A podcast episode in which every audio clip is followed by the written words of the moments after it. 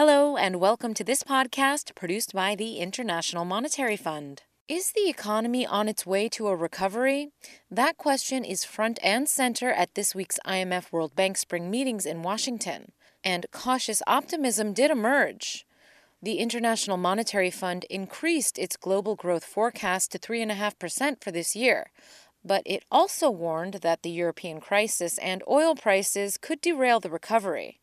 While the meetings attract thousands of the major players in global economics, journalists from across the world also attend. Some of them gave me their perspective.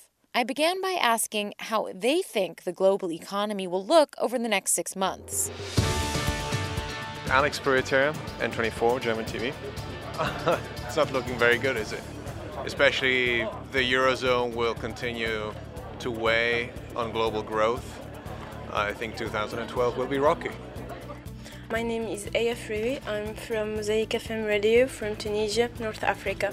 From my region, I would say that the crisis of the Eurozone will affect the economy in Tunisia, in North Africa and the Middle East. Alessandro Merli, I'm the Frankfurt correspondent of Il Sole 24 Ore, the Italian financial daily. Well, maybe because I'm Italian, I look at a very bleak outlook because things are doing badly in the Eurozone, in Italy, and there are lots of problems that will not be solved in the next 6 months. My name is Edward Nyako from Ghana, and I work for Ghana Television. If you look at what is happening in the Eurozone, then it's clearly that the picture is not that bright.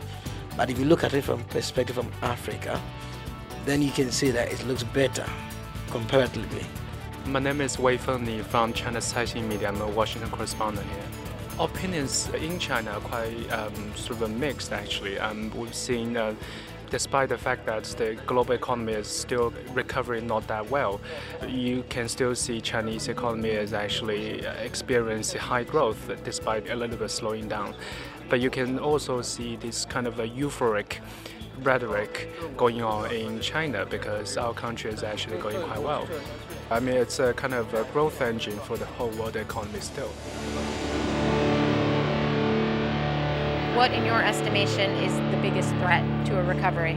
Twofold. An oil shock is one of the biggest threats. If tension in the Middle East continues to rise, in case of a conflict with Iran particularly, and the other risk continues to be the Eurozone. A major barrier to the recovery, I think, it's the lack of opportunity for employment for young students. Actually, why we had the revolution in Tunisia is because of the unemployment, because we have a huge number of students who are very and highly qualified, but they did not have the opportunity to be employed in a decent place. Looking at what happened in the Arab world, the biggest risk is finding jobs for the teeming youth globally. Definitely the sovereign crisis in the Eurozone is the biggest threat to the world recovery, because if Europe does badly, not just because of its impact on growth, but the impact on confidence in financial markets, general turmoil, turbulence, I think that will be the problem. I would say the Middle East conflict is actually a big problem, and it's going to be a block to the world economy perhaps. The political turmoil which lead to the low growth, and also other regions like North Korea and Peninsula, this might be also an issue. Those were journalists from Germany, Tunisia, Italy, Ghana and China attending this week's IMF World Bank meetings in Washington, D.C.